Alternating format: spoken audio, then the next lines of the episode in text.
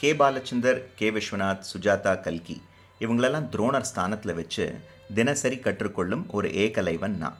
இதுவரை எழுதின கதைகள் கல்கி ஆனந்த விகடன் சிங்கப்பூர் தமிழ் முரசில் வெளிவந்திருக்கு.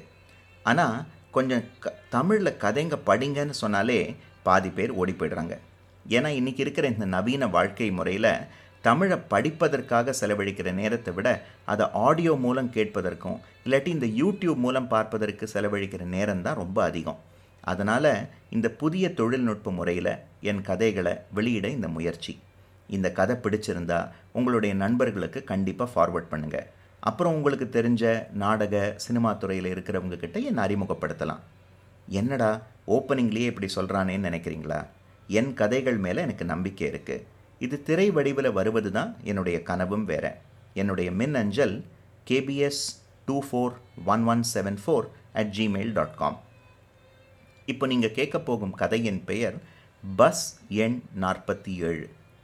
இந்த கதையின் சுருக்கம் இன்றைக்கி இருக்கிற இந்த கார்ப்பரேட் உலகத்தில் ஒர்க் லைஃப் பேலன்ஸ் ஒரு முக்கியமான வார்த்தை. அதை பல கண்ணோட்டத்தில் பார்க்கலாம். அதில் ஒரு கண்ணோட்டம் தான் பஸ் எண் நாற்பத்தி ஏழு. சரி இப்போ கதைக்குள்ளே போகலாமா?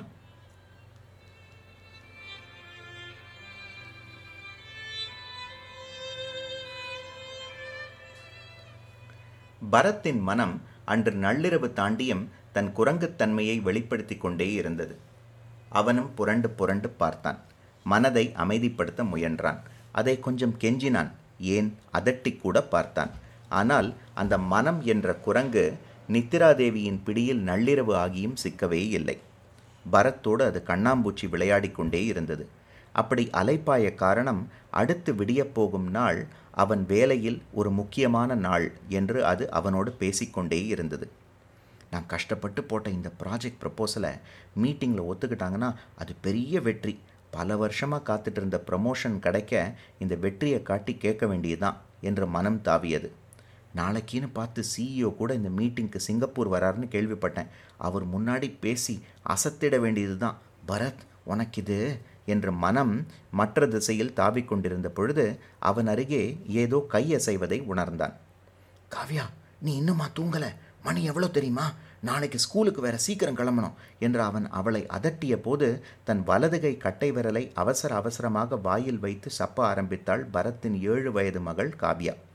அப்படி விரலை சப்பியவாறு மெல்ல அவள் அருகே இருந்த தலையணையை அகற்றிவிட்டு அவனின் காதில் ஏதோ சொல்ல வந்தாள்.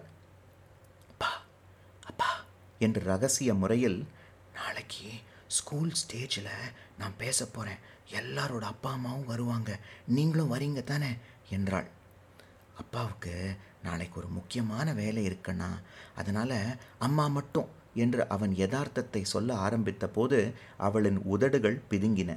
சரி சரி. இப்போ அழுது ஊரை கூட்டாத. நாளைக்கு நானும் வரேன்.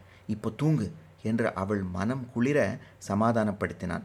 அதை கேட்டதும் அவனை பார்த்து சற்று சிரித்தவாறே மீண்டும் காவியா தன் கட்டை விரலை சப்பி நித்திராதேவியை அழைத்தாள். இப்போது அப்பாவும் மகளும் அவரவர் நாளையை எதிர்நோக்கி தூங்க ஆயத்தமானர். காவ்யா மணி ஆறு. எழுந்துரு சீக்கிரம் பஸ் பிடிக்கணும். இன்னைக்கு அப்பாவுக்கும் வேற சீக்கிரம் கிளம்பணும் என்று தான் கிளம்பிக் கொண்டிருக்கும் பொழுதே காவ்யாவை எழுப்பினான் பரத்.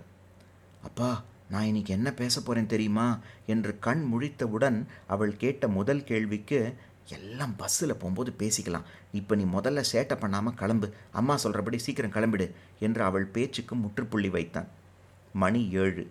அப்பாவும் மகளும் இப்போது பஸ் எண் நாற்பத்தி ஏழு வருகைக்காக காத்திருந்தனர். ச்சே இன்னிக்கின்னு பார்த்து இந்த பஸ்ஸு கூட படுத்தணுமா? மர்ஃபீஸ் லா என்று அவன் முணுமுணுத்ததை காவ்யா கேட்டதும் அப்படின்னா என்னப்பா? என்று அந்த வயதில் எல்லாம் அறிய கேட்கும் ஆவலோடு கேட்டாள். ம் எல்லாம் ஒன்னால தான் சீக்கிரம் கிளம்புன்னு சொன்னேன்ல என்று சொல்லி அடிக்கடி மணியையும் அந்த சாலையையும் பார்த்தவனிடம் அவள் எதுவும் பேசவே இல்லை. ஒரு வழியாக பஸ் எண் நாற்பத்தி ஏழு வந்து அவர்கள் ஏறியதும் மீண்டும் மணியை பார்த்தான் பரத். பரவாயில்ல இப்போவாச்சும் வந்துச்சே. இனி ஜானவாச ஊர்வலம் போகாமல் இந்த கொஞ்சம் சீக்கிரமாக போனால் நல்லா இருக்கும் ஒன்பது மணிக்குள்ளே ஆஃபீஸ் போயிடணும். அப்போ தான் பத்து மணி மீட்டிங் முன்னாடி கொஞ்சம் தயார் பண்ணிக்கலாம் என்று அன்றைய தினத்தின் எதிர்பார்ப்பில் மூழ்கினான். பஸ்ஸில் உட்கார்ந்தது தான் தாமதம். அப்பா நான் என்ன பேச போகிறேன் தெரியுமா? என்று காவியா பேச ஆரம்பித்தாள். ம் ம் என்று மட்டும் பதிலளித்த பரத் அவன் கைபேசியை பார்க்க ஆரம்பித்து விட்டான். அன்று முக்கியமான மீட்டிங் வேறு இருந்ததால் அவன் கவனம் அனைத்தும் கைபேசியில்தான் இருந்தது. என்றும் போல் அன்றும் காவ்யா வழிமுழுக்க ஏதோ பேசிக்கொண்டே இருந்தாள். ஆனால் அன்று சற்று மாறுதலாக நிறையவே பேசினாள் என்று மட்டும் பரத் உணர்ந்தான். ஒரு பத்து நிமிடம் கழிந்து தன் கைபேசியிலிருந்து மீதிருந்த கவனத்தை விலக்கி அவளை பார்த்தான். அவர்களின் நேர் பின் சீட்டில் உட்கார்ந்திருந்த ஒரு வயதானவரிடம் அவள் ஏதோ கையசைத்து பேசிக்கொண்டிருந்தாள். அவரும் அவள் பேசியதை நிதானமாக கேட்டுக்கொண்டு அவள் சிரிக்கும் பொழுது கூட சேர்ந்து சிரித்து கொண்டிருந்தார். ஓ இந்த தாத்தாவா? ஆமாம் இவருக்கு என்ன? வயசான காலத்தில். ஒரு கவலையும் இல்லை என்று நினைத்தான் பரத். தினம் அந்த பஸ்ஸில் அந்த தாத்தா வருவதை அவன் பார்த்திருந்ததால் காவ்யா அவரோடு பேசுவதை அவன் தடுக்கவில்லை. பஸ் இப்பொழுது அவள் பள்ளியின் வாசல் முன் நின்றது. அவசர அவசரமாக அவர்கள் இறங்கிய போது குட் லக் என்று அந்த தாத்தா காவ்யாவை பார்த்து கையசைத்தார். பள்ளிக்குள்ளே அவளை விட்டுவிட்டு பரத் கிளம்ப தயாரான போது அப்பா பன்னிரண்டு மணி சரியா? என்று சொன்னவளிடம் அவனுக்கு ஏனோ இப்போது பொய் சொல்ல மனம் வரவில்லை. பயப்படாம பேசணும் காவ்யா என்று தன் வருகை பற்றி ஏதும் சொல்லாமல் அவன் கிளம்பிய போது அந்த ஏழு வயது மனம் பல எதிர்பார்ப்புகளோடு அவனுக்கு கையசைத்தது. மணி ஒன்பது. ஆஃபீஸிற்குள் வந்தவனுக்கு சற்று ஆச்சரியமாக இருந்தது. எப்போதும் சற்று தாமதமாக வரும் அவனுடைய பாஸ் ஷங்கர் அன்று ஏனோ அவன் வருகைக்கு முன்னமே வந்திருந்தார். பரத் என்று அவன் இருக்கையில் உட்கார்ந்ததுதான் தாமதம் அவனின் குரல் அழைத்தது. இந்த ப்ரப்போசல் பற்றி எனக்கு கொஞ்சம் கேள்விகள்லாம் இருக்கு என்று அவனிடம் அடுத்த ஒரு மணி நேரத்திற்கு அவர் அடுக்கடுக்காக கேள்வி கேட்டார். அப்படி கேட்டவரிடம் அவன் சேகரித்து ஆராய்ந்த எல்லா விஷயங்களையும் எடுத்துரைத்தான். சார் மணி பத்து. சிஇஓ கூட இந்த மீட்டிங்க்கு வராருன்னு கேள்விப்பட்டேன். நாம் போகலாமா? என்று ஆவலோடு கேட்டான் பரத். அந்த மீட்டிங்கை இன்றைக்கி மத்தியானம் தள்ளி வச்சிட்டாங்களாம் இன்னும் எப்போன்னு கூட எனக்கு சரியாக சொல்லலை என்று அவன் பாஸ் சங்கர் சொல்லிவிட்டு நீ இன்னும் உன்னோட இடத்துலையே இரு. எனக்கு இன்னொரு மீட்டிங் இப்போ போகணும். என்று அவர் அறையை விட்டு கிளம்பினார். தன் இருக்கைக்கு மீண்டும் திரும்பி வந்தவனை ஹே பரத் ஆல் செட் என்று கேட்டான் அவனோடு வேலை பார்க்கும் கௌதம். ஆமாம் கௌதம். கொஞ்சம் பயமாகவும் இருக்குது இந்த ப்ரப்போசல் மீட்டிங்கில் ஒத்துக்கிட்டாங்கன்னா நல்லா இருக்கும். பெரிய பாஸ் வேறு சிங்கப்பூர் வராருன்னு கேள்விப்பட்டேன் என்றான் பரத். நானும் கேள்விப்பட்டேன் இந்த மீட்டிங் வாய்ப்பு உனக்கு ரொம்ப முக்கியம் பரத். ஆல் த பெஸ்ட் என்று அவனுக்கு ஊக்கமளிக்கும் வகையில் பேசிவிட்டு சரி நான் ஒரு கஸ்டமரை பார்த்துட்டு லஞ்ச் முடிச்சுட்டு வரேன் என்று சொல்லி அங்கிருந்து நகர்ந்தான் கௌதம். சற்று நேரம் தன் கணினியின் முன் உட்கார்ந்திருந்த பரத்திற்கு அன்றைய மீட்டிங் பற்றிய நினைவுகள் தான் ஓடிக்கொண்டே இருந்தன.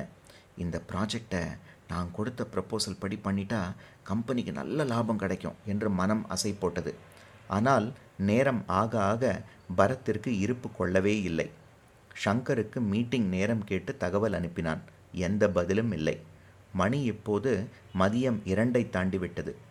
ஷங்கரிடமிருந்து இன்னும் எந்த பதிலும் வராததால் அவர் செக்ரட்டரியிடம் விவரம் அறிய சென்றான். அவளிடத்திலும் எந்த தகவலும் இல்லை. ஹே பரத் மீட்டிங் முடிஞ்சுதா? ப்ரப்போசல் பற்றி என்ன சொன்னார்? என்று கேட்டான் ஆஃபீஸருக்குள் திரும்பி வந்த கௌதம். இல்லைப்பா இன்னும் மீட்டிங் எப்போன்னு தகவலே இல்லை. ஷங்கரும் அவர் மீட்டிங்லேருந்து வேறு திரும்பி வரவே இல்லை. எனக்கு என்னவோ இன்றைக்கி இந்த மீட்டிங் நடக்காதுன்னு நினைக்கிறேன் என்று சற்றே ஆதங்கத்தோடு சொன்னான் பரத். இதெல்லாம் சகஜம்தான் பரத். ஆமாம் கேட்கணும்னு நினச்சேன். நீ சாப்பிட்டியா? என்று கேட்டவனிடம் இல்லை என்று தலையசைத்தான். அடா பாவி சுவர் இருந்தால் தானடா சித்திரம் வரைய முடியும்? நாளைக்கு நமக்கு ஏதாச்சும் ஆச்சுன்னா இந்த சங்கரா வந்து நம்மளை பார்த்துப்பான் என்று சற்று நையாண்டித்தனத்தோடு கேட்டுவிட்டு இப்போது கொஞ்சம் அக்கறையோடு அவனை வெளியே செல்ல அழைத்தான். பரத் மணி இப்போ நாலு. பேசாமல் நீ என்னோட வந்து ஏதாவது சாப்பிடு. நானும் காஃபி குடிக்க போகிறேன் என்று கௌதமின் அழைப்பிற்கு பரத் மறுப்பு தெரிவிக்கவில்லை. கௌதமோடு வெளியே சென்றுவிட்டு திரும்பி வந்தவனுக்கு இன்னும் அந்த முக்கியமான மீட்டிங் பற்றி எந்த தகவலும் வரவில்லை.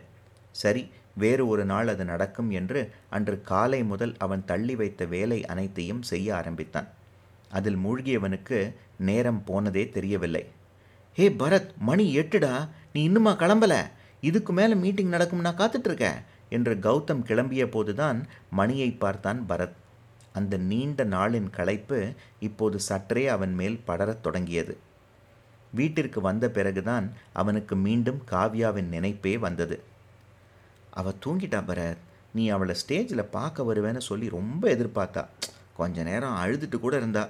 அப்புறம் அம்மா நான் தான் இருக்கேனேன்னு சொல்லி எப்படியோ சமாளிச்சிட்டேன் என்று அவன் மனைவி சொன்னதை கேட்டதும் அவனுக்கு சற்றே வருத்தமாக இருந்தது. பரவாயில்ல பரத் உனக்கு தான் முக்கியமான மீட்டிங்னு வேற சொன்னியே. அப்புறம் எப்படி போச்சு? என்று அவள் மேலும் தொடர்ந்த போது பரத்தின் கைபேசி அழைத்தது. என்ன கௌதம்? என்று சற்று மெதுவாக பேசினான் பரத். முதல்ல நீ போய் உன்னோட இமெயில் செக் பண்ணு. அந்த சிஇஓ மீட்டிங் முடிஞ்சு சிங்கப்பூரை விட்டு இன்னைக்கு சாயந்தரமே கிளம்பியாச்சான் என்று அவன் சொன்னதும் என்னது? என்று புரியாமல் பரத் அந்த இமெயில் ஆஃபீஸ் இமெயிலை செக் பண்ண சென்றான். சிஇஓவிடமிருந்து அந்த ப்ரப்போசல் பற்றி ஒரு இமெயில் வந்திருந்தது. அதில் அவன் பாஸ் ஷங்கரை அந்த ப்ரப்போசல் போட்டதற்காக பாராட்டியிருந்தார்.